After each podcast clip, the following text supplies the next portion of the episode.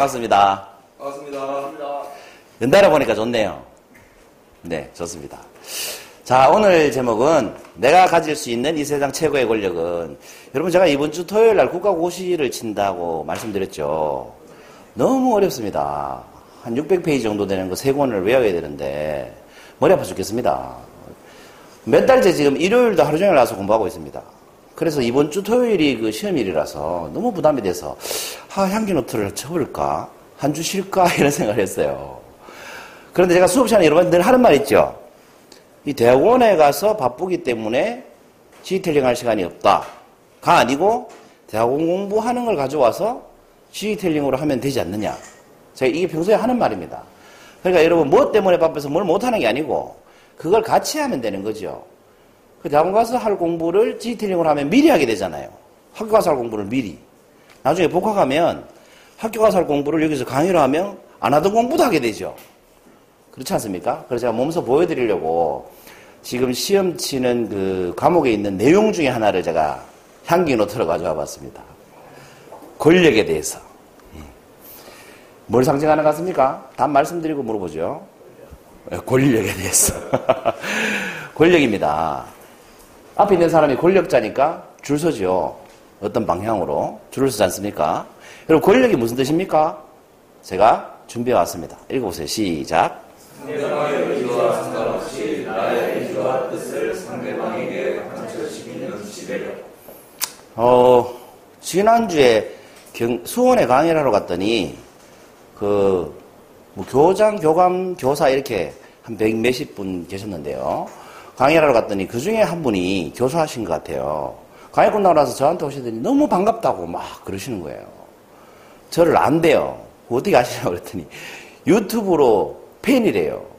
유튜브에서 향기노트를 듣고 있었대, 열심히. 그런데 이제 강사 소개를 하는데 보니까 향기나는 김 소장 뭐 이러니까 설마 그 사람 얘기했나 하고 봤는데 그 사람이더래요. 그래서 너무 저보고 반가워하는 거 있죠. 그 기분이 왜 티비에서 보던 연예인을 길에서 실제로 본 것처럼. 아, 연예인이 이런 기분이구나. 조심해야 되겠다. 행동 거지를 조심해야 되겠다. 유튜브 지금 구독자가 한 팔백 몇십 명 되는데 제가 지나가다가 누구 다른 사람 전화로 저는 모를 거 아니에요. 그리고 어디 강의하러 갔는데 그분이 정중으로 하필 앉아 계실지 제가 어떻게 알겠습니까? 그러니까 여러분 몸값 올라가기 전에 부지런히 친하게 지내세요. 네, 농담입니다. 어쨌거나 권력이라는 것은 이 상대방의 의지와 상관없이 내, 내 마음대로 상대방을 어떻게 할 수 있는 힘이에요. 지배하는 거죠. 힘이에요. 이런 걸 권력이라고 합니다. 이 권력은 종류가 다섯 가지가 있습니다. 첫 번째, 읽어보세요. 광합적. 광합적, 광합적 권력 이렇게 읽어야 돼요. 광합적, 광합적. 그죠. 두 번째, 보상적, 보상적 권력. 세 번째는 합법적, 합법적 권력. 권력. 네 번째는 중도적 권력. 다섯 번째는 전문적 권력. 그거 참고 알아놓으시면 일상생활 도움이 굉장히 많이 될 겁니다. 왜냐하면 우리는 늘 권력 속에서 살고 있거든요. 여러분, 강압적 권력이라는 건 이런 겁니다. 벌 줄 수 있는 힘을 가진 사람한테 지배당하는 거. 저 사람이 나한테 벌 줄 수 있기 때문에 내가 저 사람 시키는 대로 하는 거예요. 그 상대방은 뭐예요? 강압적 권력을 가지고 있는 거예요. 내가 누군가에게 벌을 줄 수 있다. 그럼 뭐예요? 내가 강압적 권력을 가지고 있는 거예요. 그 상대방은 뭐 한다? 벌 안 받으려고 내 말을 듣는다는 거죠. 이해됐죠? 두 번째, 보상적 권력이라는 것은 뭐겠습니까? 보상해 줄 수 있기 때문에 말 듣는 거예요. 내가 돈이 많으면 돈을 줄 수 있죠. 재산이 많으면 재산을 나눠줄 수 있고. 이런 게 보상적 권력입니다. 우리 직장 다니시는 분들이 월급 받잖아요. 그럼 조직은 나한테 뭘 가지고 있어? 보상적 권력을 가지고 있어요. 내가 일 안 하면 뭐예요? 월급을 안 줘요. 그러니까 내가 일해야 돼. 이게 보상적 권력이에요. 근데 조직이 강압적 권력도 가지고 있죠. 내가 출근 안 하면 뭐예요? 정직시켜버려요. 벌 줄 수 있죠.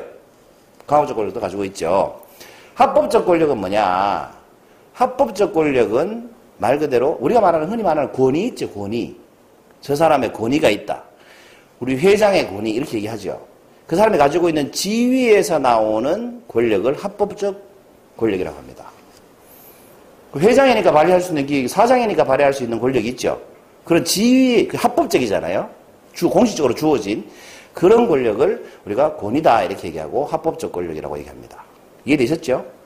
출근하시면 과장님, 왜 과장이야? 합법적 권력이 가지고 있는 거예요. 과장으로서의 권위가 있으니까. 그죠?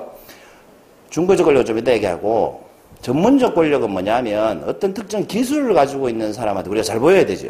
배우려면. 그게 전문적 권력이에요. 자, 우리 실제로 한번 예를 들어 봅시다. 누굽니까? 김정은. 네, 김정은입니다. 김정은이 진짜 권력을 많이 가지고 있죠.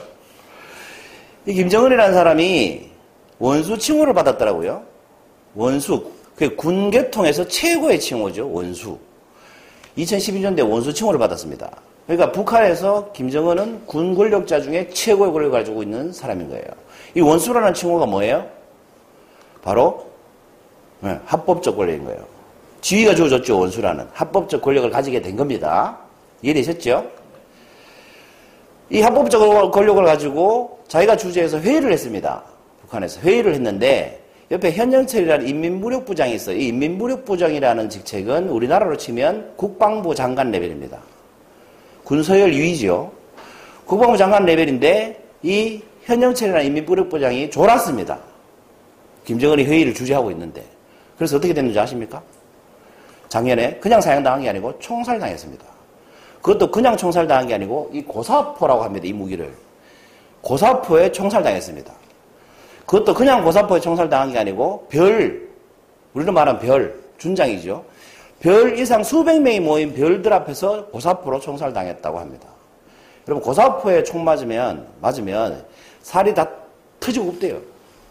그게 왜, 왜 이렇게 했겠어요, 김정은이? 공포정치라고 들어보시죠. 공포정치라는 거야. 내 말 안 들으면 저렇게 된다. 근데 이 현영철 저 사람은 왜 저랬냐 하면 그냥 졸기만 해서 저런 게 아니고 김정은이 쓰리스타 달아줬다가 쉽게 말 예를 들자면 쓰리스타 달아줬다가 뭐 부대, 대대장 뭐야 중대장으로 강등시켰다가 다시 별 달아줬다가 막 이렇게 오르락내리락 몇 년을 했어요. 나이도 많은데 이 새파란 게 말이에요. 서른 살 이상 어린 게. 그러니까 현영철이 몇 번 말을 안 들었습니다. 김정은의 지시도 안 듣고. 그러니까 김정은이 이 핑계로 졸았다는 핑계로 총살해버렸어요. 고사포. 이 티비에 이렇게 나왔었죠. 졸고 말다고 했다는 사유로 고사포로 총살해버렸다. 이게 뭐예요? 강압적 권력입니다. 김정은에게 강압적 권력이 있었으니까 총살시킬 수 있었죠. 벌 준 겁니다. 그런데 원래 칠월 달에 칠월 달 맞죠? 김정은이 회의 주재하다가 졸았습니다. 총살당에 마땅한 똑같이 자기가 주재한 회의에서 자기가 좋은 겁니다. 그래서 비하인드 스토리는 이날 이후에 김정은이 엄청나게 보안을 강화해가지고 평양 시내에 자기 숙소 인근 모든 건물을 가택 수색까지 해가지고 암살당할까봐 보안을 몇 배로 늘렸다고 합니다. 자기가 졸아가지고. 그럴만하지 않겠습니까? 평생 그 북한에서 그 권력을 쌓아온 사람을 갖다가 총살시켜버렸으니까 그리고 자기가 졸았으니까 이게 존경받을 짓은 아니죠. 그래서 스스로 완전 좀 무덤을 파고 있는 것 같아요. 아무튼 이렇게 졸았다고 합니다. 본인이 막상. 그리고 현재 군서열 일 위, 일 위인 황병서라는 사람 있죠. 뉴스에 자주 등장하던데 김정은한테 말할 때 이렇게 얘기하죠. 입을 가리고 자세를 낮춰서 뭐 거의 꿀안다시피 해가지고 이렇게 얘기를 합니다. 이렇게 나이 많은 분이 새파란 애한테 이렇게 얘기를 하는데 왜 이러겠어요? 속으로 무슨 생각이 들겠어요? 아이고 살아남으려면 내가 무릎 꿇고 입 가리고 얘기할 수밖에 없지. 이런 생각이 들지 않겠어요? 좋아서 하겠습니까, 여러분?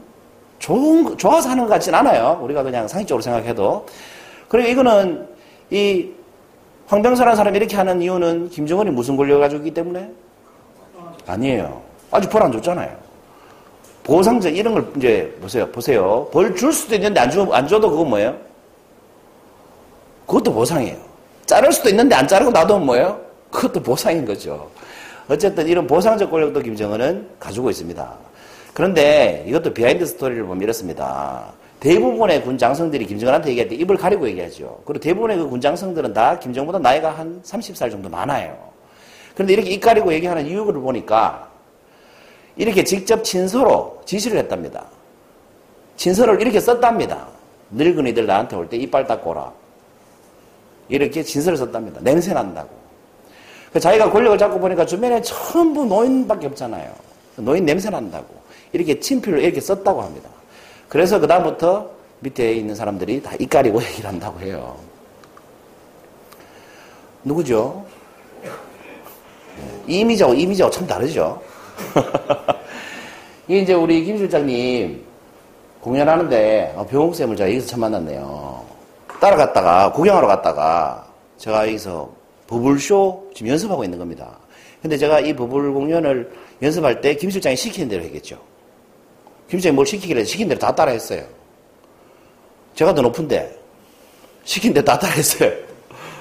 왜 그랬을까요? 김 실장이 그렇습니다. 이 전문적 권력을 가지고 있기 때문에 그 전문적 권력을 가지고 있으면 아무리 지위가 높은 상사라도 내 그 전문적 권력을 필요로 하는 사람은 나한테 잘 보여야 된다 이 말입니다. 대기업 회장이 골프를 배우러 다니면 그 골프 코치한테 어떻게 해야 돼요? 잘 보여야 된다. 그래서 전문적 권력을 가지고 있으면 자유롭습니다. 실력을 가지고 있으면 자유로울 수 있다 이 말이죠. 이런 걸 전문적 권력이라고 합니다. 자, 여러분 어떤 권력을 가장 갖고 싶습니까? 강압적 권력, 벌 줄 수 있는 권력. 이거 외우실 때 이렇게 외우시면 돼요. 강보합 중거 전문 이렇게 외우시면 돼요. 이런 걸 두 문자라고 하죠. 여러분 어떤 권력을 가장 갖고 싶으세요? 벌 줄 수 있는 권력? 아니면 보상해 줄 수 있는 권력? 아니면 합법적 권력? 뭐 명예를 원하는 사람은 합법적 권력을 제일 많이 원하겠죠. 전문적 권력 뭘 원하세요? 전문적. 전문적. 전문. 전문. 합법. 합법. 보상 전문. 전문적 권력이라고 하시는 분들은 저를 이겨먹으려고 지금 그러시는 거죠. 합법적으로 이기고 싶어요? 그렇군요. 여러분 제가 한 개 설명을 안 했죠? 그렇습니다. 한 개 설명을 안 했습니다. 중거적 권력. 이 네 가지 권력은 별로 여러분 추가하실 필요가 없을 것 같아요. 중거적 권력이 가장 중요합니다. 여러분 누구예요? 동상 어떤 분의 동상입니까? 써있죠 한문으로 신숭겸 장군상이라고 써있죠. 신승겸 장군이 어디서 죽었습니까? 어디서 돌아가셨어요? 무슨 전투? 공산 전투에서 돌아가셨죠. 여기서 말하는 공산이 어디예요? 팔공산 아닙니까? 팔공산이 왜 팔공산인지 아세요? 여덟 명의 공신을 기린다고 해서 팔공산입니다. 그 중에 한 명이 신순겸이죠. 신순겸 장군이 여기서 왜 죽었느냐 그러면 견훤한테 공격하러 갔다가 도로 포위당해가지고 왕건이 죽게 생긴 거예요. 그래서 신순겸 장군이 대신 왕의 복장을 하고 적지로 나가서 죽고 그, 다에, 그 사이에 왕건은 도망을 갔죠. 그래서 사, 왕건 살리려고 대신 죽은 겁니다. 누구예요? 왕건 살리려고 대신 죽은 겁니다. 어떤 분은 이렇게 얘기하면 최수정 살리려고 죽었네 이렇게 얘기하는데 재승이 아니고 왕건 살리려고 죽은 겁니다. 그러면 재승이 가지고 있는 권력은 뭡니까? 이게 바로 중거적 권력이라는 거예요. 신순겸 장군이 왕건 때문에 왕건한테 괜히 죽으려고 하진 않았을 거예요. 괜히 대신 죽진 않았을 거라는 거지. 그리고 죽으러 갈 때 왕건이라는 사람이 죽으러 가라라고 하지도 않았어요. 엄청나게 말렸죠. 내 대신 죽으면 안 된다고. 그 부하를 아끼니까. 그런데 신순겸 장군 스스로 왕건 대신 죽었습니다. 왜? 신순겸 장군은 왜 그랬을까요? 만약에 왕건이 존경스럽지도 않고 독재주의자고 막 꼴 보기 싫고 그러면 대신 죽었을까요? 안 죽었을까요? 죽는 신용을 해도 죽고 싶진 않았겠죠. 그런데 실제로 죽었습니다. 대신. 왜 그랬을까요? 왕건을 너무나 존경했기 때문에. 중거적 권력이라는 건 뭡니까? 누군가 나를 존경함으로써 저절로 생기는 권력을 얘기하는 겁니다. 돈도 없고 명예도 없고 뭐 보상해 줄 수도 없고 벌 줄 수도 없지만 그 사람을 마음속으로 존경하니까 그 사람의 말을 따르는 거예요. 그게 뭐예요? 중거적 권력입니다. 그래서 여러분 지금까지 말씀드린 권력 중에 최고의 권력은 뭡니까 여러분? 중거적 권력입니다. 실제로 우리가 가지고 있는 권력 중에 가장 영향이 센 권력이 바로 중거적 권력이에요. 마틴 루터 킹 목사가 가지고 있는 권력이 뭐예요? 중거적 권력. 간디가 가지고 있는 권력이 뭐예요? 중거적 권력입니다. 애플이니까 산다. 어떤 권력 가지고 있어요? 스티브 잡스가? 중거적 권력을 가지고 있는 거예요. 그냥 애플이니까 산다 이렇게 얘기하잖아. 스티브 잡스를 존경하니까. 그런 겁니다. 그러면 중거적 권력이 여러분 오늘 제가 질문드린 우리가 가질 수 있는 이 세상 최고의 권력일까요? 여기 다섯 가지 중에 고르라고 하면 중거적 권력이 맞을 겁니다. 그런데 이 중거적 권력이라 이름 대신 다른 말을 좀 쓰고 싶어요. 여기 다섯 가지는 없지만 학문에는 없지만 힌트는 이겁니다. 코끼리가 뭐하고 있습니까? 꼬마한테 엎드려서 뭐 경청을 하고 있는 모습을 보여주고 있습니다. 이 꼬마가 가지고 있는 권력이 바로 중거적 권력이라고 볼 수 있겠죠. 코끼리에도 무릎 꿇게 만들 수 있는 중거적 권력을 가지고 있는 거예요. 그렇겠죠? 이 중거적 권력은 왜 생길까요? 바로 훌륭한 인품을 가지고 있기 때문에 생기는 겁니다. 중고적 권력을 가진 사람이 훌륭하지 않으면, 훌륭한 인품을 가지고 있지 않으면 권력을 가질 수가 없다, 이 말입니다. 그래서 김정은은 정말 많은 권력을 가지고 있지만 훌륭한 인품이었기 때문에 공포정치를 하고 사람을 없인 얘기이기 때문에 존경받지 못하고 있죠. 그래서 암살당할까봐 불안해하면서 살고 있는 겁니다, 여러분. 그래서 여러분, 내가 출세를 해서 돈을 많이 가지고 명예를 아무리 많이 가지고 그리고 벌어줄 수 있는, 보상해줄 수 있는 힘이 있어도 별로 내 삶이 행복하진 않을 것 같아요, 그런 권력은. 왜 그렇겠어요? 권력 떨어지는 순간 뭡니까? 외로워지니까. 여러분, 계급장 떼는 순간 어때요, 사람이? 외로워진단 말이죠. 근데 이 중고적 권력은, 권력은 없어지잖아요. 죽을 때까지 내가 가질 수 있는 권력이 된다, 이 말입니다. 그래서 여러분, 여러분, 우리가 이 세상에서 살면서 가장, 가장 최고의 권력으로 가질 수 있는 것은 바로 훌륭한 인품입니다. 왜? 중고적 권력은 거기서 나오니까. 훌륭한 인품 갖추시기 바랍니다. 백삼십칠 번째 강의로 했습니다. 감사합니다.